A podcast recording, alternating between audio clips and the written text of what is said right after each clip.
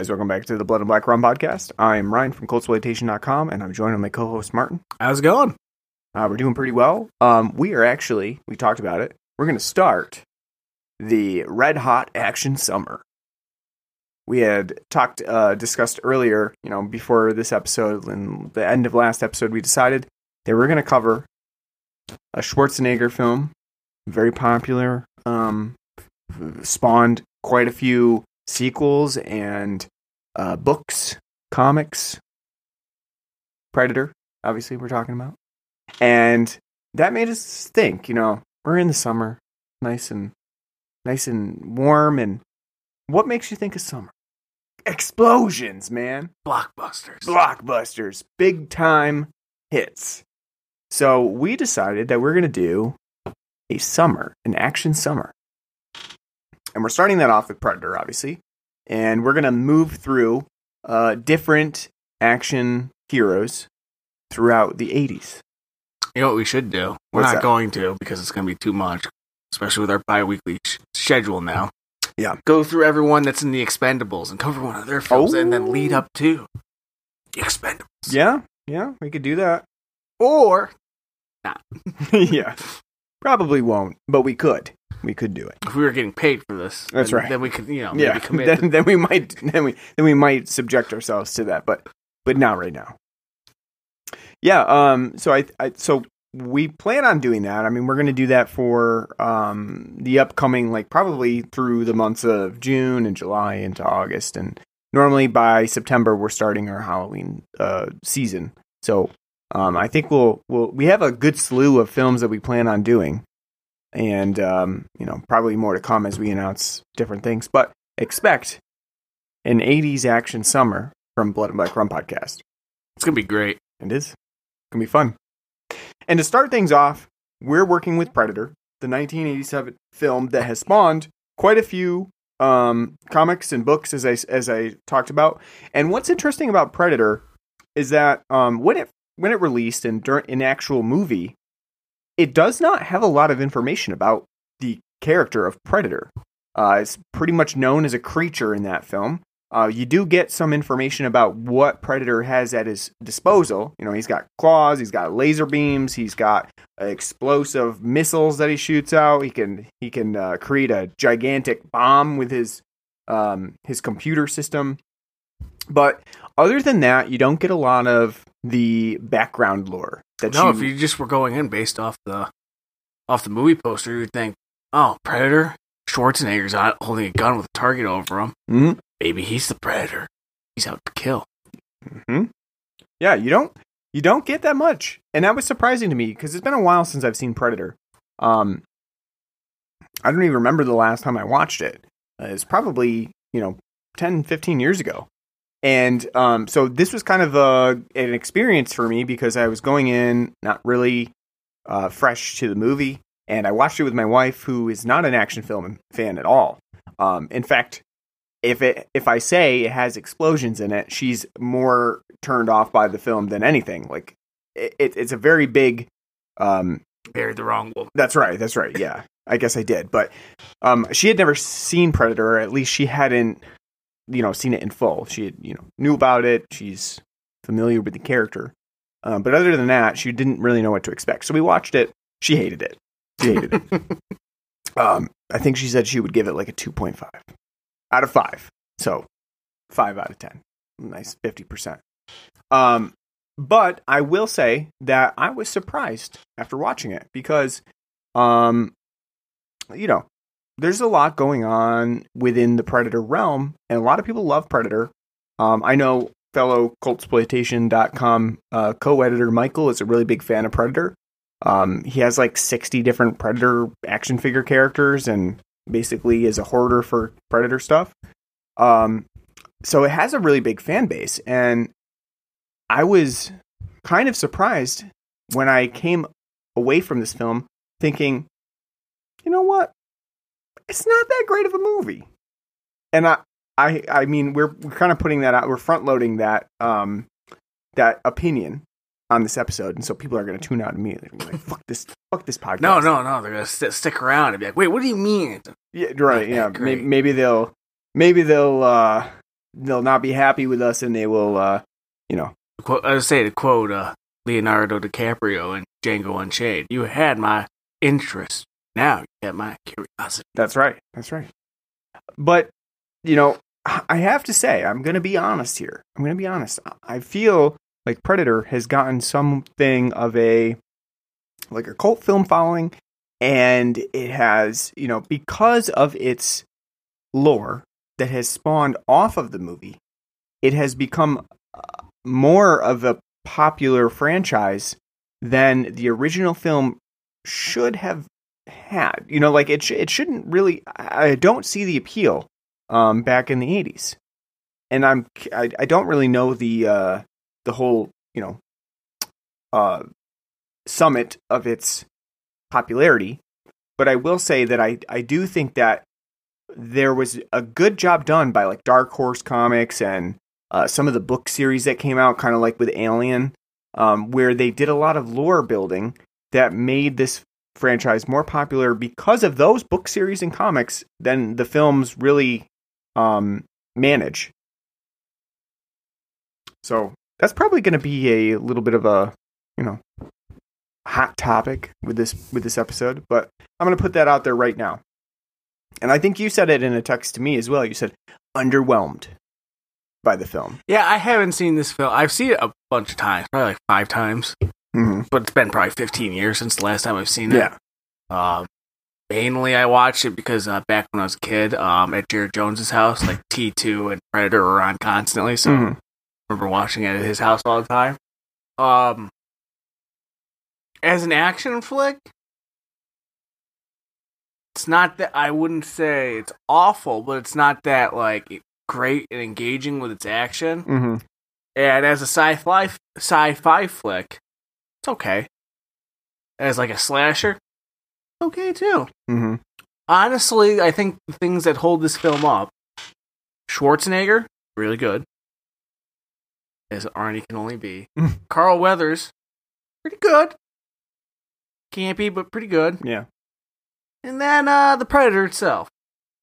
I think the idea of what this film is is now 35 plus years of nostalgia Mm-hmm. is what and the lo- the zeitgeist that was spawned off of it is what holds it up. Because I kind of feel the same way too about like Aliens. When we when we you know did that a long time ago, like three years ago. I like Aliens. I don't think it's like this. I'd rather watch Alien. Right. It's the same thing too, like Terminator. When we when we talk about Terminator, everyone loves T two. Think it's so great. We prefer Terminator. Mm-hmm. I think it really depends on your expectation of film and what you what you want out of film. So people who really like horror movies are probably going to gravitate to the Terminator, whereas if you like more action campy movies, then Terminator Two is going to be the one that you want. Yeah, same thing too, like Alien. You're gonna go with like you know Yep. If you want more horror related uh, atmosphere, then you're going to go with Alien. If you want more action, you're going to go with Aliens.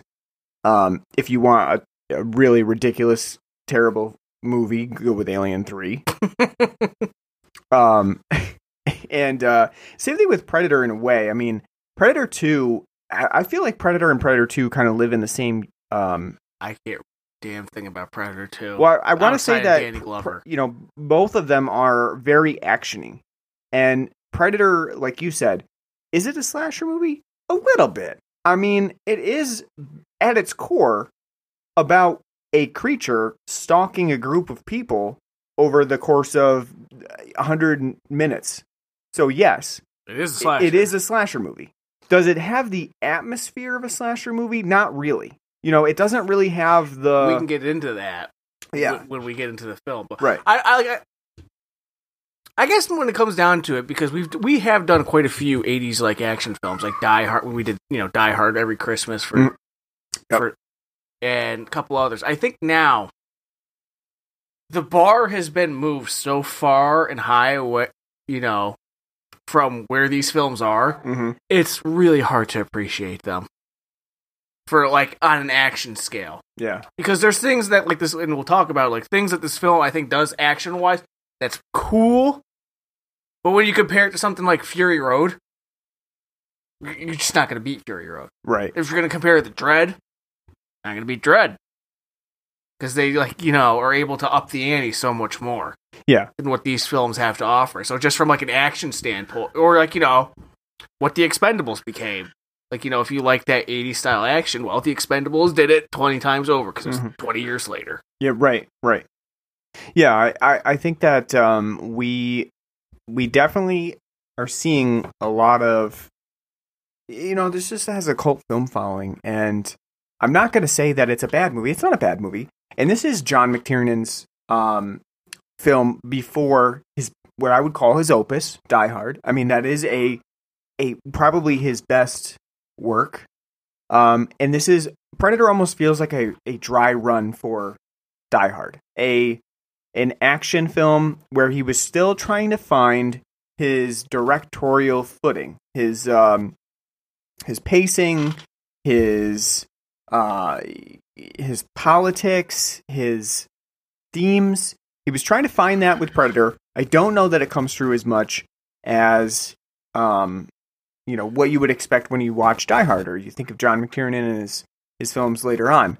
Um, and I think we'll you know we'll get into that more when we discuss the film. I don't want to get too far into it right now, but I will say that I just wanted to preface preface the intro with saying I think both of us came away from Predator having not seen it in a while as being a little bit underwhelmed with what we got and you know now that we can kind of look at it without rose covered glasses and see the the flaws inherent in the film um we have some some meat to talk about when we get into the the full depth of the episode so jokes on you, John. Uh, best film is uh, oh okay and he's uh he's from Albany.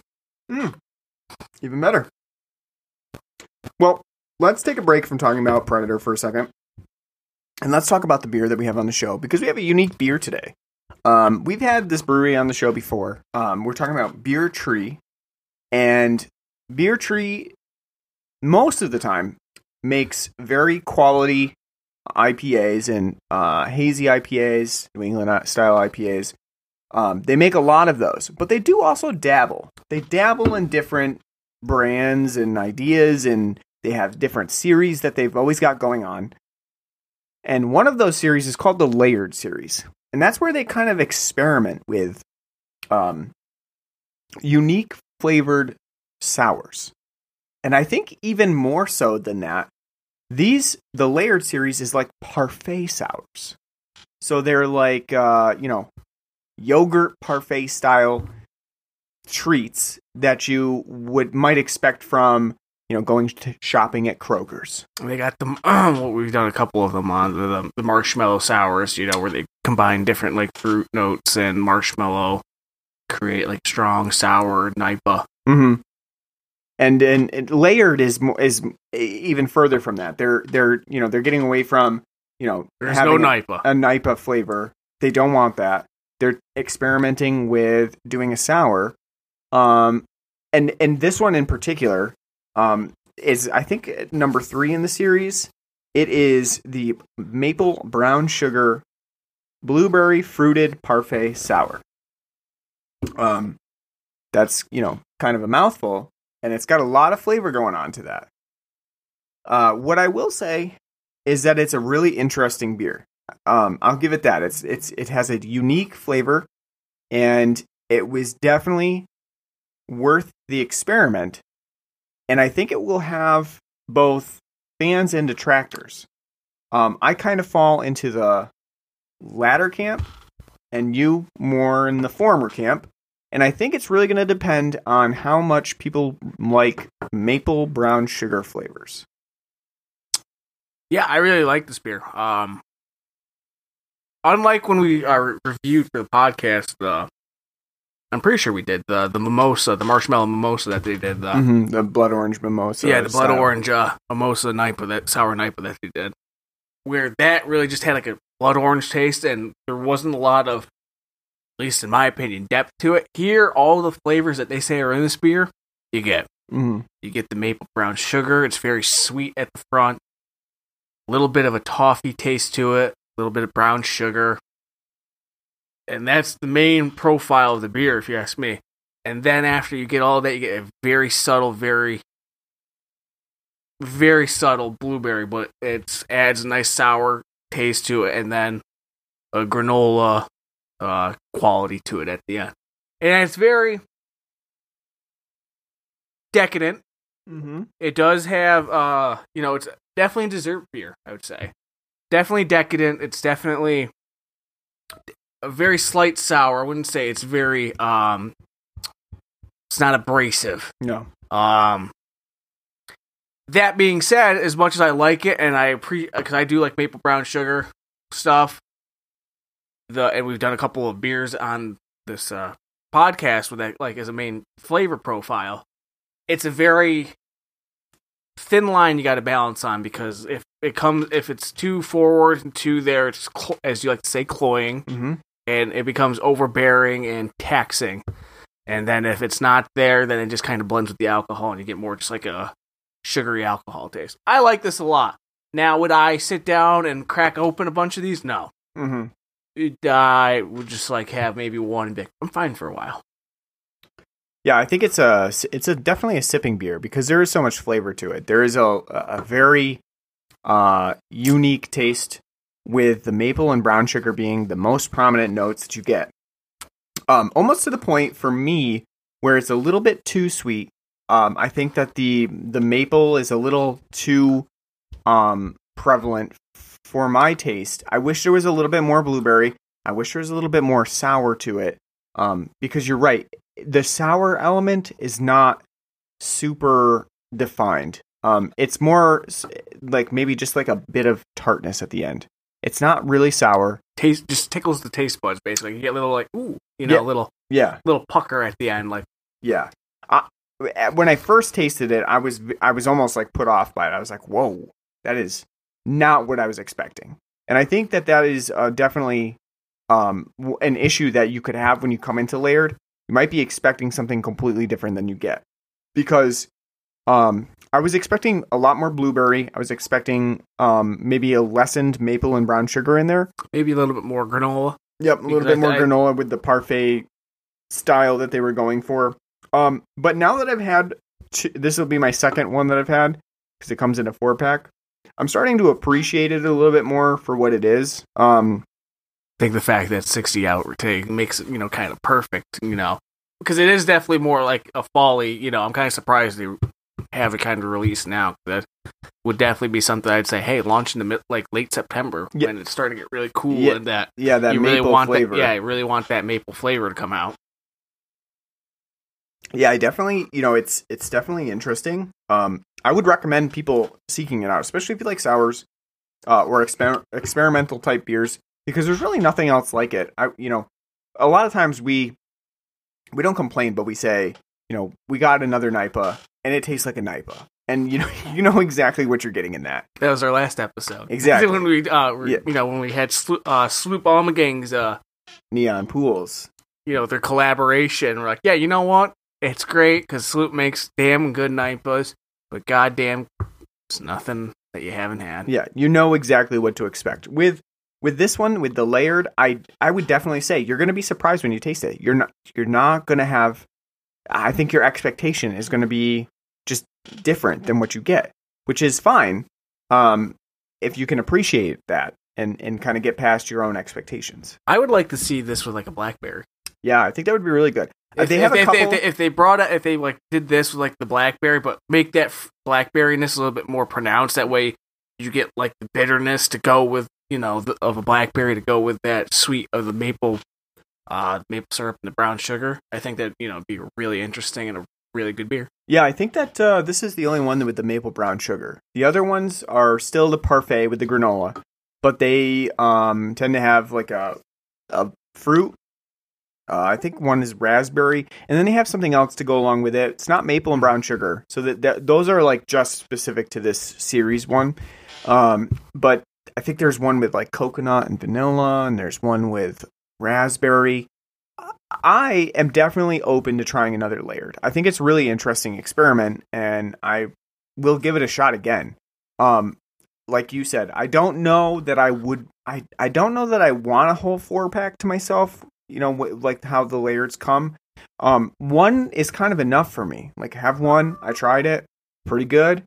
um, you know, that's that's enough for me. I don't need any more. Um, it's it's almost like overkill when you have multiple of them. So, um, definitely seek it out though. I would give it a shot. You know, if you can find it in just like a single can or if it's on, I don't even know if it's on tap anywhere, but if you can find it, give it a shot. See what you think because I do think that it's a good experiment. It's something to at least try and kind of get outside of the normal uh, brews that are being done every single day to death, like NIPAs and um, you know tr- basic traditional sours with just you know So it's mainly as we're gonna find out when we go to Beer Fest uh, next week. It's all gonna just be NIPAs, NIPAs, sours, sours s- stouts up the uh, ass, and yeah. seltzers. and and various experiments with stouts. Uh, That's really what pr- is the big thing now. Is like what kind of series of stout can we do? What kind of series of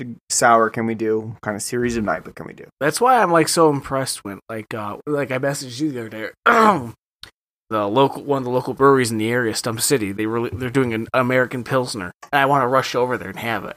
Not just because they make great beer, but it's like yeah, Pilsner. You know, let's go. Yeah, Something you know. something different, something new to try. Yeah, I it, it's just kind of some of these have fallen out of favor so much that you know they were pretty common at one point and now they're just not, and you Like kind of want them ale. back again. Pale ale, like you know, Mexican lager, stuff like that. cracking open a. I mean, it's, even though Saranacs become such shitbags with what the, half the stuff they do now, their pale ale at this point is just never gonna get old because you crack it open, and it's just like, hello, old friend. Yeah. Remember when you used to be consistent and That's right. good? Consistent. Not, The- any- not anymore. Yeah, and that's the the traditional Saranac Pale Ale, not the not like the um sessions that they're doing. No. It's the the the tried and true Saranac Pale Ale. You knew they sold out when they made the Black Forest finally stopped being a full time beer. When they got rid of the Darktoberfest, That and the Adirondack Lager, which I think they, they brought the Adirondack Lager back. they do have it because I saw it when I was there. for the su- for the summer, but that used you know was a staple for the longest time too. You know what would be great? A nice Hefeweizen. Mmm. So we could be like Werner in uh, Better Call Saul when he's you know lamenting with uh lamenting about his troubles with his wife, you know, and Nice hef. this guy got got killed. All right, well, check out the Beer Tree Layered series. It's definitely an interesting experiment that they've got going on. I will be following, you know, the rest in the series because it. I I definitely am a stickler for series for one thing. I don't want FOMO. Don't want to, yeah, fear of being left out. That's right. So, check it out. All right, well, let's get into Predator, shall we? Predator. Predator. Um, one of the worst theme songs ever. It like the poorest of poor man's like Terminator theme. You don't like that? It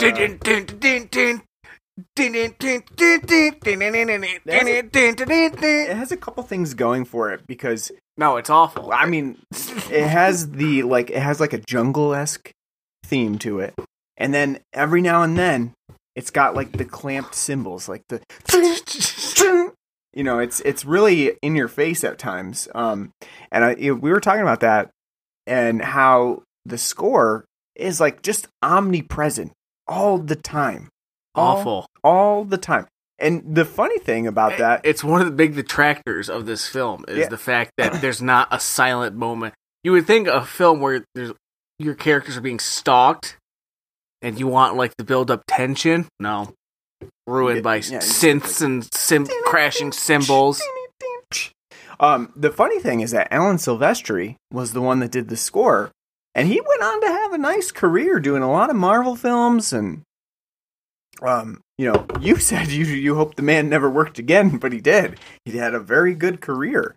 Uh, it is very interesting, you know, because Predator. We we I think we I feel like we talk about this a lot. You know how um, the score can really make or break a film because it, it- sometimes, as in Predator, it is so present. It is like its own character that becomes annoying. It's like nattering away in the background. It's like a fucking side Seinfeld character, just like you know, like you got you got Kramer in the background doing Kramer things, Yeah. and Newman things, like you know, like as you try to have this like tense moment of like the predators tracking down Arnold Schwarzenegger. You have this omnipresent soundtrack that's not to- totally not fitting with the tone at all.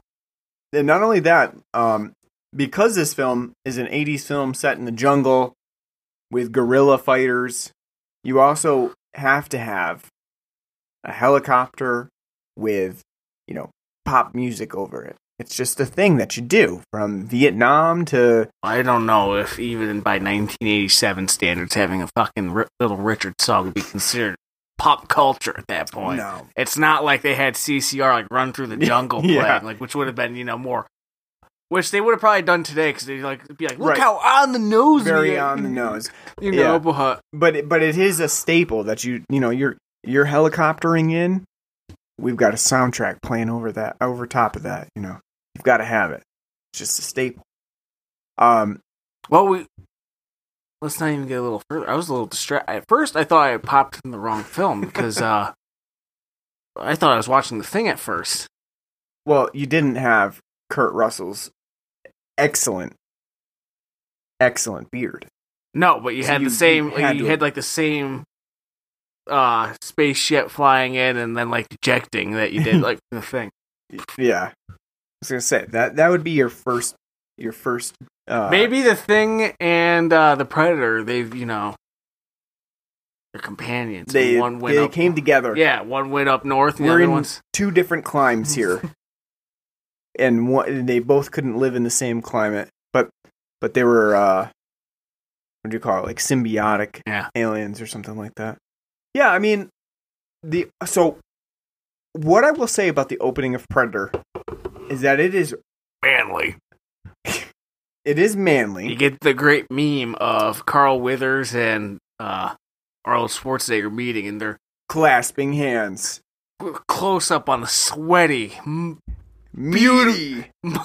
muscles, you know. I mean, it is great. Which, by the way, what an idiotically 80s way to greet each other. Like, hand, not a handshake, but you go in. Let's do this. Ready? Yep, I gotcha. Oh, Oh, and then you're gonna arm wrestle me.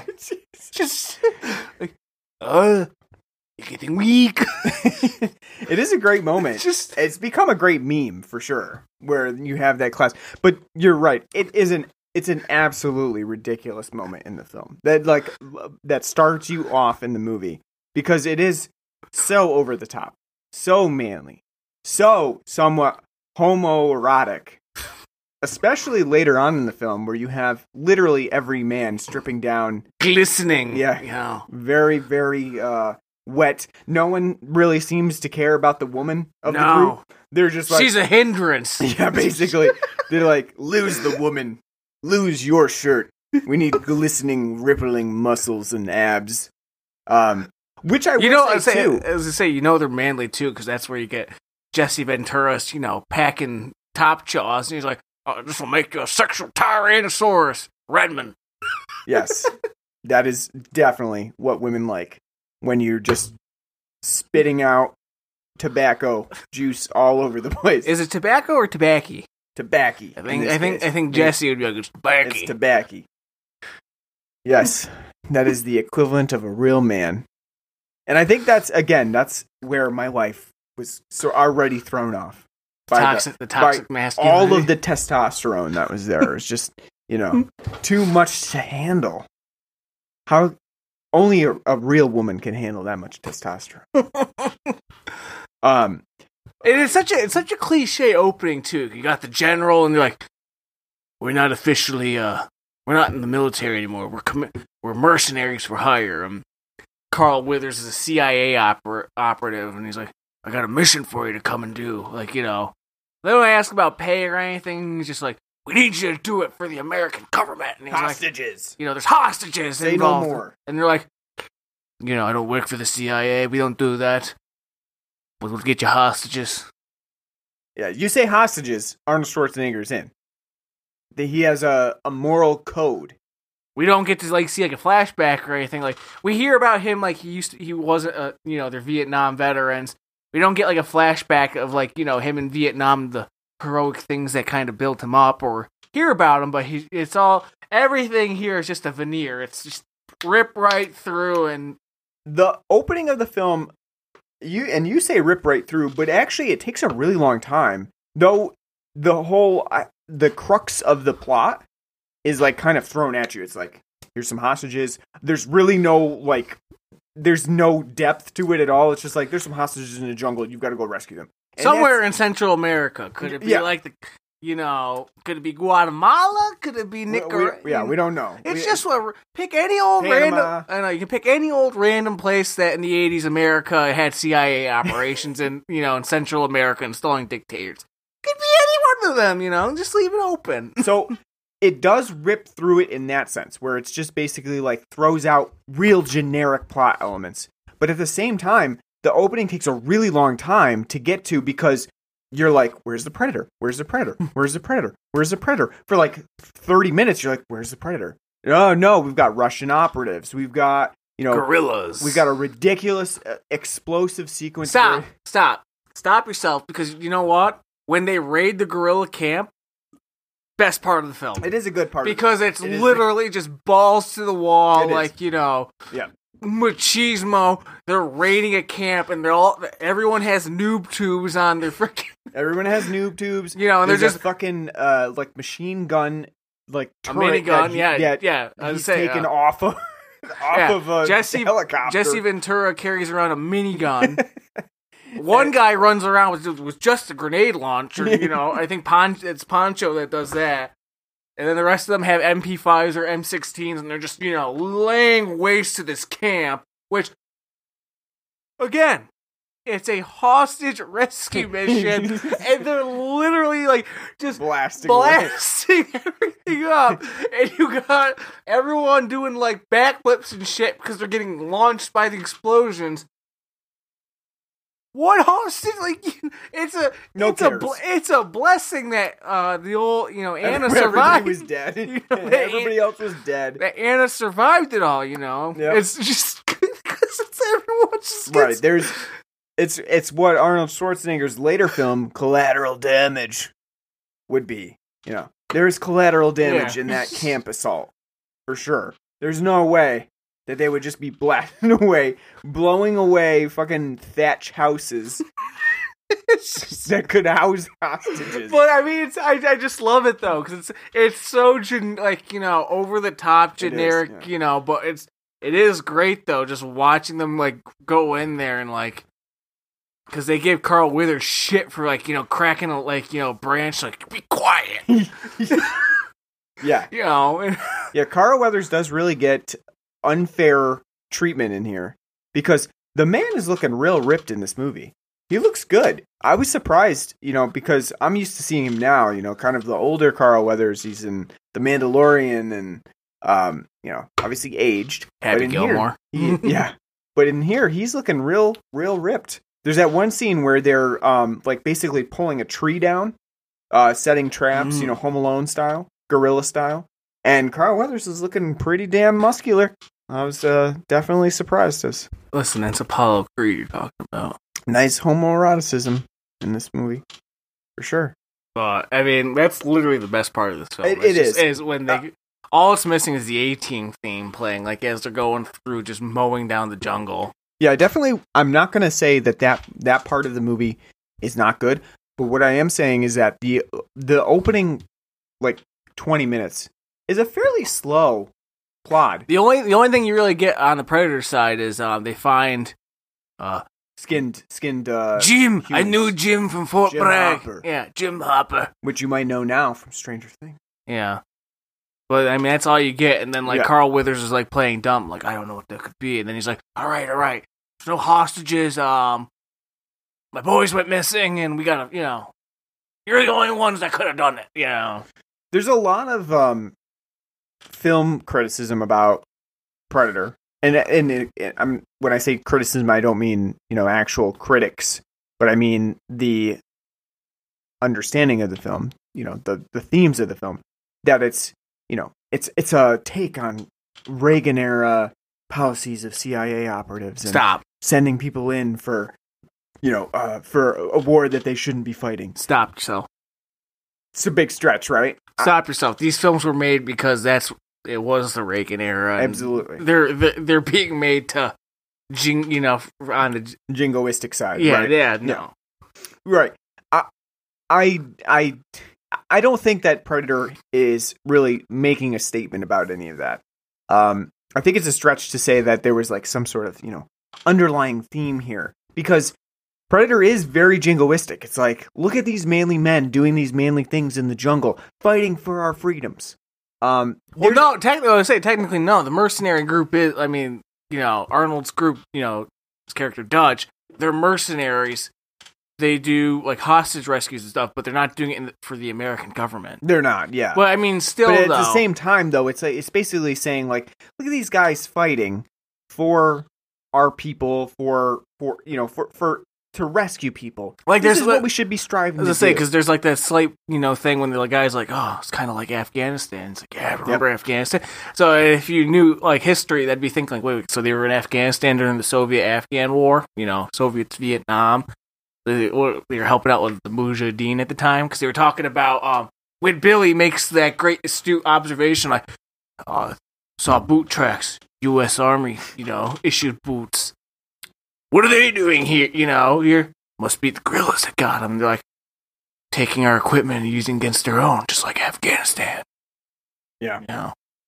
i think it's about 30 minutes or so before the predator actually makes something of an appearance and at, at that point too the predator appearance is more so just the the um slasher-esque you know from the perspective of the killer type thing where we see the uh heat seeking um parts of the predator's vision and i do think that predator takes way too long to get to that plot element um by that point I would almost think the film would be better off not showing at the beginning a spaceship landing on Earth. mm, yeah i agree with that yeah Because, as- again, like, especially if you're going in cold, not knowing a damn thing about what this film's going to be offering. hmm What a great way to kind of, like, turn the film around. Like, again, because if you just look, like I said, if you look at the movie poster, you would never think, like, oh, it's a sci fi film.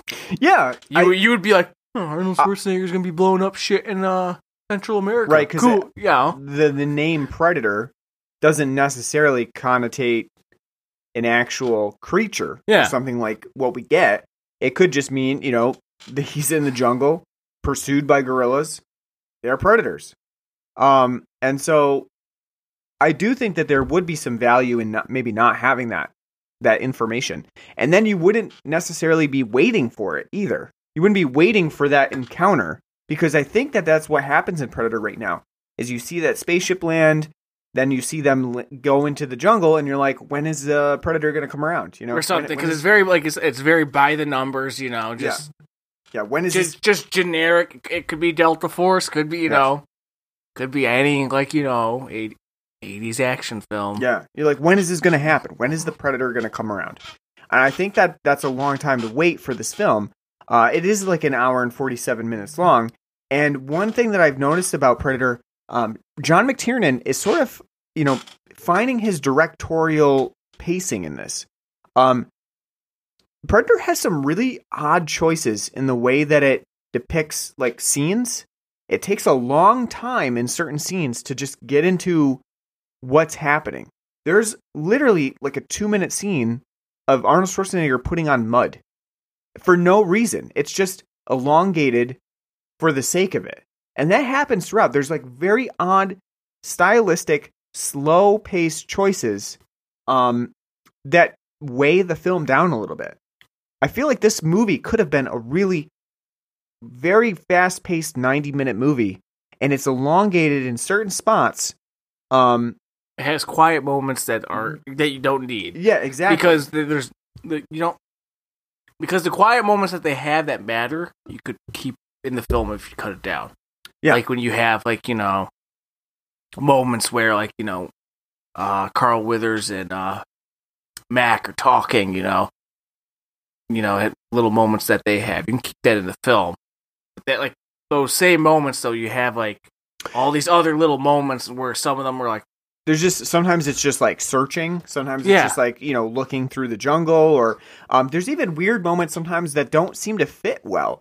Like where billy is just kind of like all of a sudden looking up into the jungle and you don't even understand why like why is he paranoid? What what, what is going on here? What makes him see besides him being mystical shaman? he's a mystical native american. That's what we that's why martin this is an 80s film where you know native americans we know are spiritual and for some reason they're just attuned to nature better than white people are and that's how predator treats his native american I don't have a problem with that bit though, where they he stops them. And they're like, "What the hell's going on?" And you know, he's like, "I see something," or "I sense something." Mhm. I don't in the trees. Like, I don't have a problem with that. I don't think though.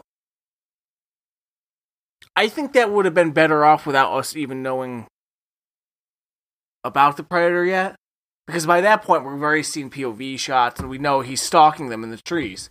So I think at that point having that there is kind of like at that it's a good idea, but at that point, uh, wh- wh- who the fuck cares? Mhm. Yeah, you as the audience know. Like you should have them wandering about. Like, okay, we need to get the hell out of here. This operation's been turned upside down. We got to get to the chopper, etc. But don't like introduce the predator yet. Make you know what's keeping them paranoid. It's Mhm. you know oh, it's the idea that these guerrillas are chasing them. Yeah. Yeah, I would I have to say that I think that the atmosphere is not done very well in, in Predator. We should feel more Tense, tense that there is guerrillas around us, right? Because we're following them and technically that is the reason why the helicopter is not landing. They can't get they can't get exfilled because the it's just too They gotta dangerous. get they gotta get There's- across the border. Exactly. There's guerrillas around them. There should be the feeling that whoa, we're being pursued at every turn. Where there's eyes on us. as them being Vietnam vets is that fear alone of like what the guerrillas could do. I mean, even though at this point they're very seasoned commandos, you know, in a mercenary group, that's one of the big things of, of how the Viet Cong won was, you know, them hot, doing hit and run, hiding, They you know the the territory better. yeah, knew the land, etc., and were able to strike that kind of fear in them. So that's that idea alone you can get a lot of mileage out of before Right. you even have the damn aliens show up. Right, exactly. But uh, this film, like, because again, it's all they're all manly men. Yeah, we don't we don't get that. We don't get that feeling. So so none of the men are really that concerned with being in this, you know, this dangerous situation. And I don't feel that we get much atmosphere out of the the situation. We should feel you know, paranoid about what's around us. We should feel because we know that we're being pursued anyway. We get as you said, we get those POV shots. Um there should be more tension involved and there's just not. Part of that might be the score, which is super bombastic. So you know that keep going as all these supposedly tense moments are supposed to happen. You know, you Yeah. got So you know that that's part of it. Um, but I, I would say that there's just not enough atmosphere to make it as tense as it really should be. Um, and and Predator kind of plays up the manliness too much to the point where you're just not f- afraid of anything that's happening. you're bleeding. I ain't got time to bleed. That, that's another thing about Predator that is really you know so that's become a big thing that it's quotable right it's quotable there's it's got a lot of you know specific one liner quotes that you can It's got Dawn of the Devil level fucking quotes in it that shouldn't be quotable, but are just dumb as shit. Like- exactly Like, we got this, man. We got this by the ass. You know, right Just like that's the thing is that it's not quotable you know because this stands out as like a scene that you really want to quote it's quotable because it doesn't always make sense like a broken dick dog when like he's talking. Yeah. Like, yeah a lot of the dialogue doesn't always make sense it doesn't it doesn't flow it doesn't uh it doesn't just, have it's kind of it's kind of like some guys just sitting there like, oh, what does the manly man say next? Oh yeah, he said- exactly he calls them faggots because that's what you say about. that's right you that's right that's a 1980s movie right there you call That's- 'em- yeah i think that that you know it's it's it's definitely become quotable but it it for the wrong reasons. It's it's definitely uh you know it has some suspect writing. And um i don't know. I i yes it's fun in its own way but it's like troll 2 level fun sometimes. I am surprised that it has had so much of a a cult following because of that but you know people do tend to get um, value out of so bad it's good so in some ways i think predator really hits that theme of being so. I do like that part though, where he's like, "You're bleeding. I ain't got time to bleed. You got time to blow that up." Yeah. you know, then he starts aiming the you know his minigun over there and starts firing away. You know, if it bleeds, you can kill it.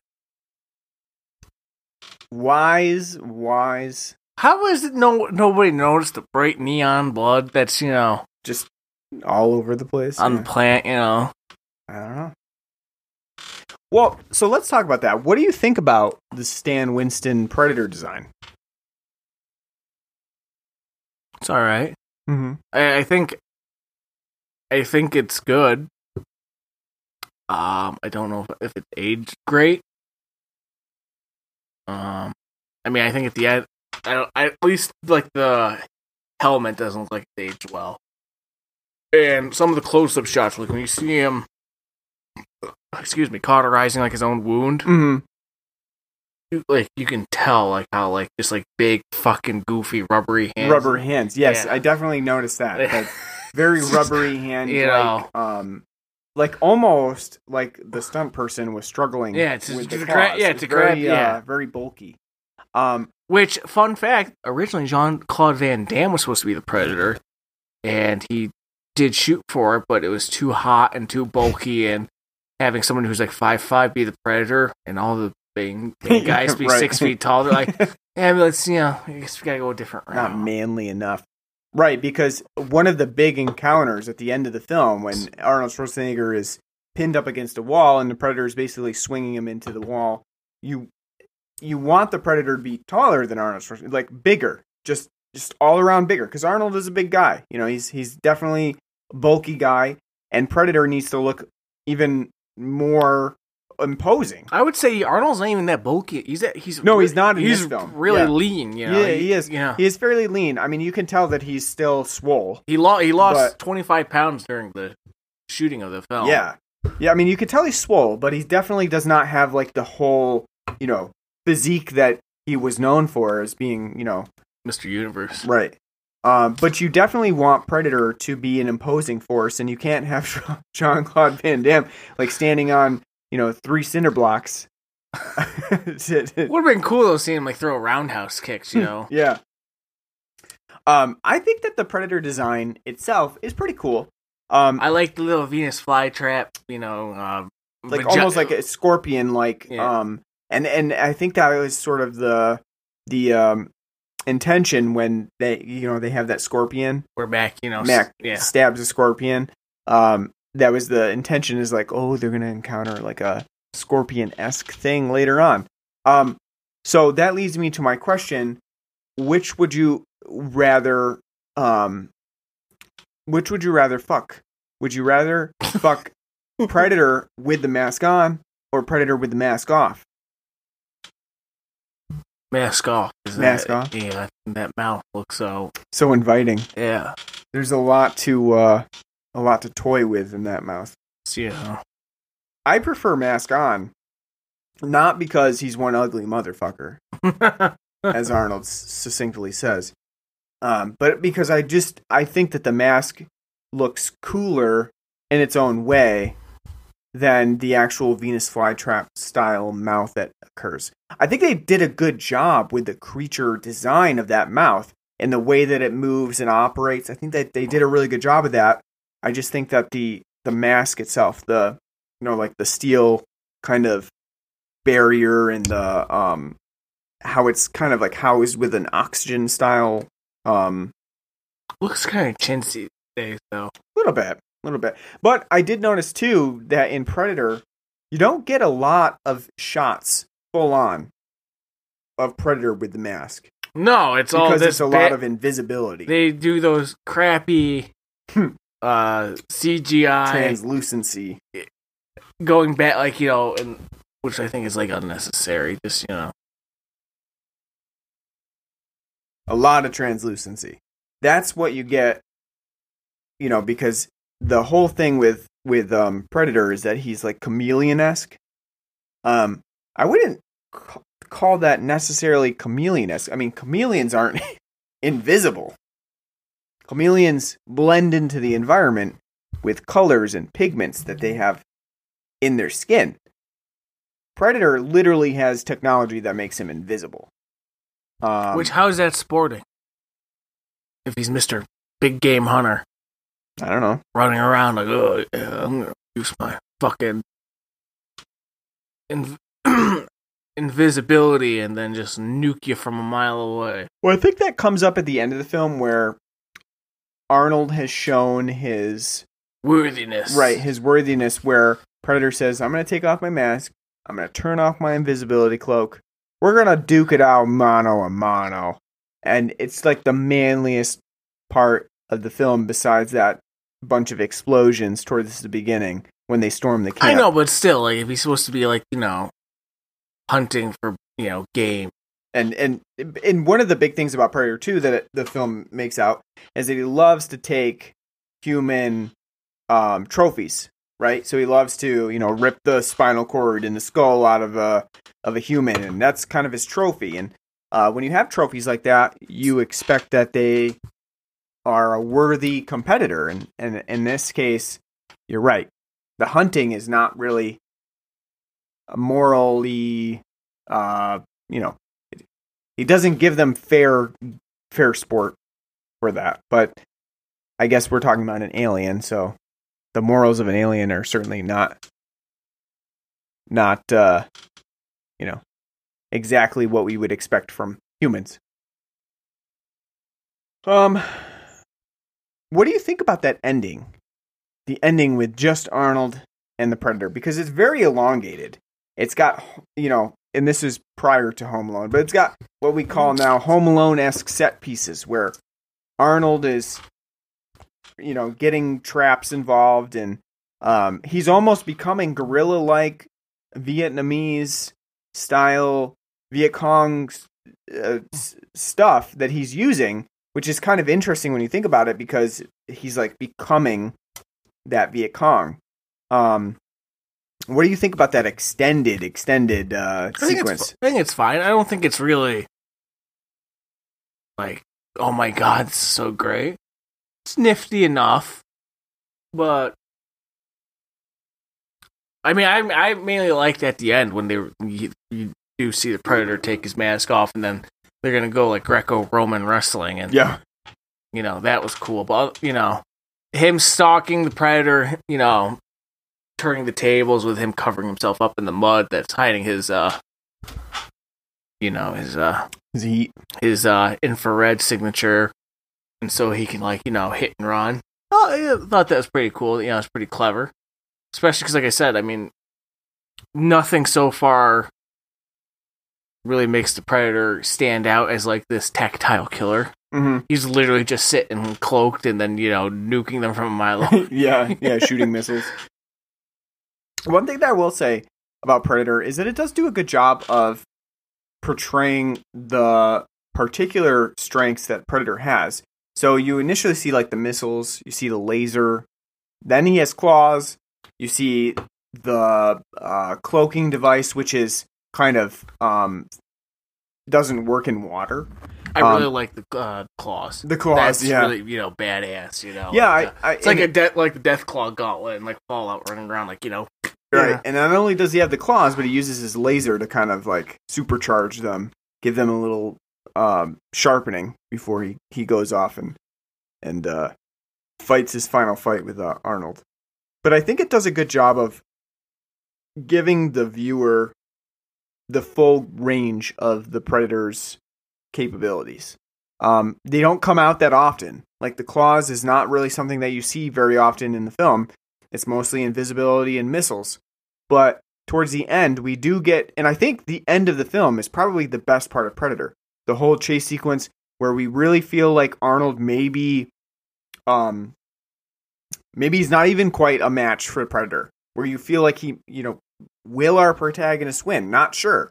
Um, I think that's where Predator really shines. The rest of the film, a little bit too testosterone driven, um, really does not give the viewer much of a chance to feel worried about what's happening. Um, but that one on one match is a really good, tense, suspenseful fight, which I think works the best in the movie. Um, and it doesn't waste a lot of time on things. You know, we do need them to set the traps. We need the expectation of what the the predator will do. So Arnold is kind of thinking ahead of of um you know and he has expectations for what the predator is going to do in the fight. I think all of that works really well. Um, I wish the rest of Predator had kind of gone with that because had it cut out some of the you know the ridiculous elements to it, the poor writing, the testosterone, I think it could have been a really good movie, a really lean movie with Which a is what you- element. which is what you want from films like this. You don't Yeah. want to be bogged down for like two hours. and I feel like Predator does get bogged down. It gets bogged down in um, just pointless, sometimes elongated scenes and um, bad dialogue. And if it had cut that down to a nice, lean ninety minutes, I think it could have been a suspenseful slasher-like sci-fi film. Now, speaking of the kills, Yeah. What do you think of the kills? I think the kills are pretty lazy. a lot of them are like guy got blown up. Um, you know I like one of them. which one? I like when Max had blown up. Yeah, that's a good one. We With see the laser. laser, and then Yeah. Yes, that is a good one. But the rest of the time, I feel like they're pretty lazy. They don't really have much going on. Um, they don't really. Um, Hawkins just gets dragged away, like you know, like you, they don't. they slow mo, but you can't really see it well, and he gets you know. they don't highlight the predator's um s- skill set. No, it, like I said, that's why it's like lazy because like half the time it's just like nuking them from a mile away. Yeah, Um, like Hawkins just gets dragged away.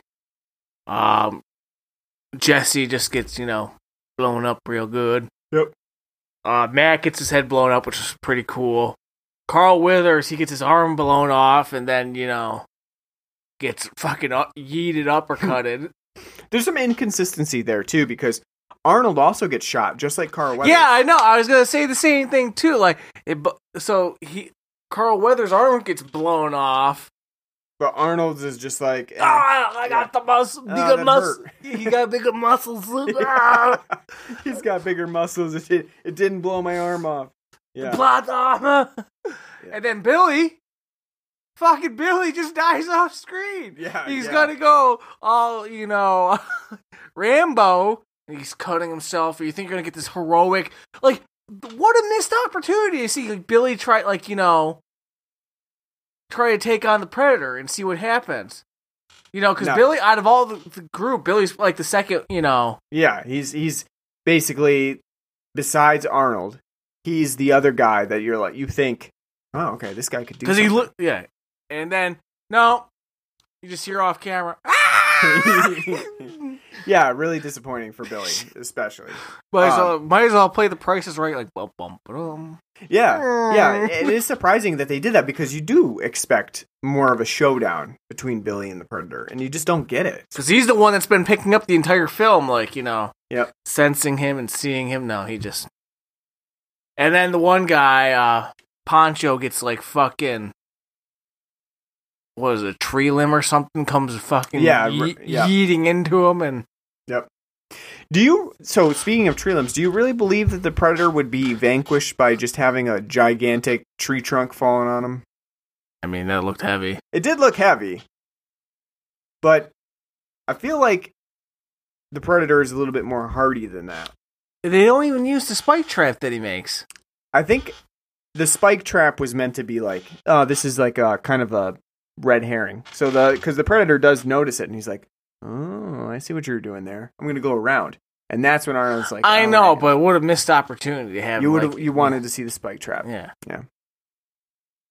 yeah. Because the log comes across as like uh Looney Tunes, like you know, Right, Like- like yeah, like, fucking the anvil, Roadrunner yeah. and uh, Wile E. Coyote. Wile E. Coyote. you know. Yeah. I do like the uh, the predator explosion and that one element of like where the predator's kind of mimicking everybody, which does not come out at all in the film. besides the end of the movie, where now all of a sudden he's mimicking people.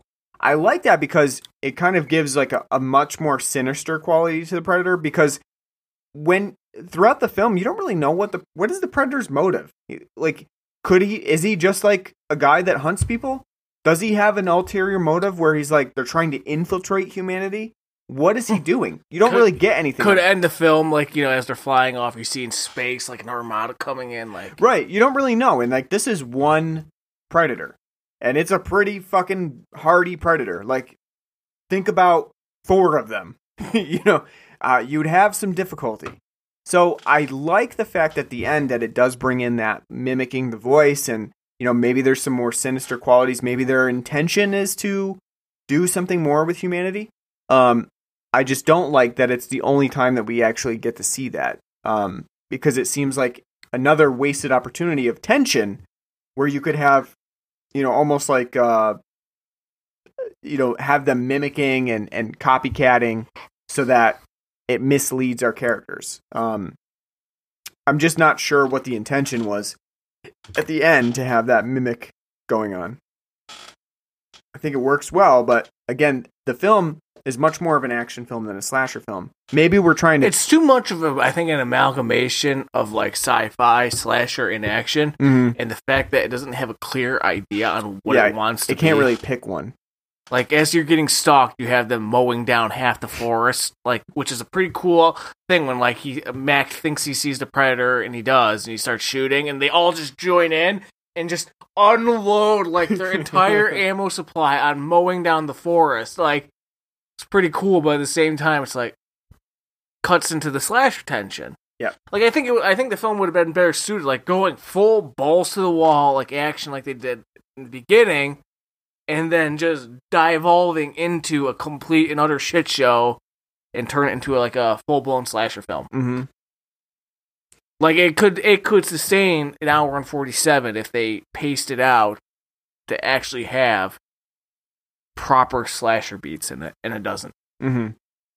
I mean, maybe we're being a little too hard on it, but at the same time, I feel like you're right. It doesn't really come down on a on a specific way that it wants to present itself, and I think that is the problem. That it it's an action movie, but it's a slasher movie, but it doesn't really have slasher tendencies. It's you know, it's somewhat it's not action. but It's, not, actiony enough to be like a, you know, to hold your attention with the action. Yeah. Um. So I think that it just has a an identity problem, and one that is kind of shored up in Die Hard because with Die Hard, John McTiernan takes one event and makes it pretty suspenseful throughout the entire film of setting it in Nakatomi Plaza, and you know, again, we're kind of in the same situation as Predator where we have one environment and we're you know the whole film is working through that time frame but unlike predator die hard is able to make those different areas of nakatomi plaza work well whereas i would say that predator is too samey it's too much traipsing through jungle it's too too um ambling. yeah, exactly. it's too ambling it for its length, and it really takes until the end thirty minutes of the the whole showdown between Predator and, and Arnold to to get to a point where it feels comfortable in its um you know action slasher element. And I think that's the big big problem that I had with Predator. That and the soundtrack. That and the soundtrack. Uh, was there anything else that we didn't touch on that you uh you wanted to get to? I pretty much covered everything that I could think of when I was watching the movie. Yeah. Yeah. All right, so um, on a scale of uh zero to ten, uh, bullet peppered boar, what would you give Predator? I'll give it a seven. Um, the film literally loses like a point and a half because of the soundtrack and the fact that it's uh just a ever constant like Din. just beating. It's like a fucking having a toddler yelling in your ear and like ear like for like an entire party, and you want to like hit that toddler, but you know you can't because that's illegal. So you just gotta suck it up and deal with it. That's what it's like. It's bad. Overall, though, I think the cast is pretty damn good. I think Arnold's great. I mean, for all the crap that Arnold gets, he's actually usually pretty good and usually very charismatic and engaging. Carl Weathers, also very good. Not given a lot like to do, except be like the incredible straight man. And then the rest of the mercenary group is fine, dandy. You know, obviously, you know Jesse Ventura stands out. For, you know, and I like the premise of the film. It's a good idea. I think overall, though, where the film falls flat is the fact that it can't decide on whether it wants to go full action or be more of a slasher film. So it has like this, as Ryan said, an identity crisis that it that never comes to terms with. I think if it decided to either go full blown action or action, as I said, to go either go action route and then you know go straight into slasher and stay in a constant slasher mode where you actually had tension and build up to the you know stalking and the killing, I think that'd make for a much better film. It'd be much more engaging, and it wouldn't feel as laborious because this film does feel very samey, laborious, and taxing at times as you're going after the guerrilla-based, you know, insurgency to the climax. It gets very laborious and how it handles them dealing with the predator and how they are getting taken out. So I give it a 7 out of 10. The Predator is a cool idea. I can see why it became part of the cultural zeitgeist, but overall, this film is not a great action film. Far from it. I would give it a 7 out of 10 as well. I agree with that. I think it's, you know, it's it's fine. It's a fun movie to watch at times, but I do think that it it runs a little too long. Um, some of its scenes, like I said, just seem inexplicably too long for their own good, uh, or or added into the film where they could have been cut and really would not have impacted the movie at all. Um, just made it better because it would have lost some of the um, the baggage that it had. Um, I think that the Predator is a cool design. It's a cool idea, um, and I wish it had been utilized a little bit more than what we get. Um, I think we probably, I think it's been a while since I've seen Predator 2, but I think we get a little bit more in Predator 2. And especially um, later on in the lore, I mean, we get, we certainly get a lot more about Predator later on outside of the movies. But I wish that Predator originally had done a little bit more with the abilities that are shown in this movie because it really only comes out in the last like 30 minutes and that by then it's a little too late. I mean, we've we've already gone through a lot of um unnecessary traipsing through jungle scenes uh where they it just seems a little bit too long. Um and it takes away from the suspense and tension that the film should really have, especially because we're supposed to be pursued by guerrillas. I mean, we're we're supposed to be in the jungle, um, and you know they're not being able to be extracted because of the threat around them. Not even just the predator, but just the overall threat of guerrilla fighters around them. Um, that doesn't really come out. So what I think happens is the film wanted to be really, you know, testosterone driven, really manly, but at the same time, what that ends up doing is taking away from this the suspense and the tension of being pursued in a jungle, which should be pretty scary. Do you think? Sorry to interrupt your That's- that's your fine. closing thoughts, but do you think the fact that the film is so kind of testosterone driven that they didn't want to put these? It's a lot like all the main actors in this. Do you think they didn't want to be placed in a spot of like, Like uh, vulnerability. yeah, Yeah, Because, it, seem, like, it kind of seems like that. because like again, Carl Weathers, act, you know, action star, basically, you know, Arnold Schwarzenegger, action star, Jesse, not exactly an action star, but a professional wrestler, you know. So it's kind, it'd be kind of outside, you know, the the they have like kind of like one timid, you know, person in the group, and that's you know, Hutchins or whatever, the radio guy that gets you know devoured away right away. Yeah, it kind of seems like that. It kind of seems like they didn't want the vulnerability, but at the same time, there is a inherent vulnerability in slasher films. Like you need that. You need you need that the feeling of being pursued and and of being afraid of being pursued. Um, and literally the name predator, like you're prey, right? So the the idea is that the people in the film are prey, and we never really quite feel like that. Um, and I think that that's a problem. It doesn't really add a lot of tension to the movie. Um, and that only comes out at the very end when Arnold is fighting Predator, and it's kind of you know a macho showdown of who can be you know who can beat up who. Um, that comes out a little bit more, but we do get the one moment when Billy says they're all gonna die. They're being Yeah. followed by what he doesn't know, but they're gonna die. Which again, that's great. That is a great part and a great scene because again, Billy's like picking up that they're being, you know, they're being stalked and they're being hunted. But the the film doesn't elaborate more and actually show them really, I think, in a meaningful way, be hunted. Mm-hmm. Because I think the way that they portray them being hunted is kind of, uh, it's like I said, it's laborious. It's not really engaging. Yep, yep. So seven out of ten for me. It's a fine film. I don't think that it probably deserves some of the credit that it gets for, uh, you know, its '80s action, uh, horror. Bona fides. Yeah, exactly. Yeah, I, I I like it. It's it's a fair movie. It's not a great movie. Um, I could go another five years without watching. It. Exactly, exactly. I don't don't necessarily need to go out and see it again anytime soon.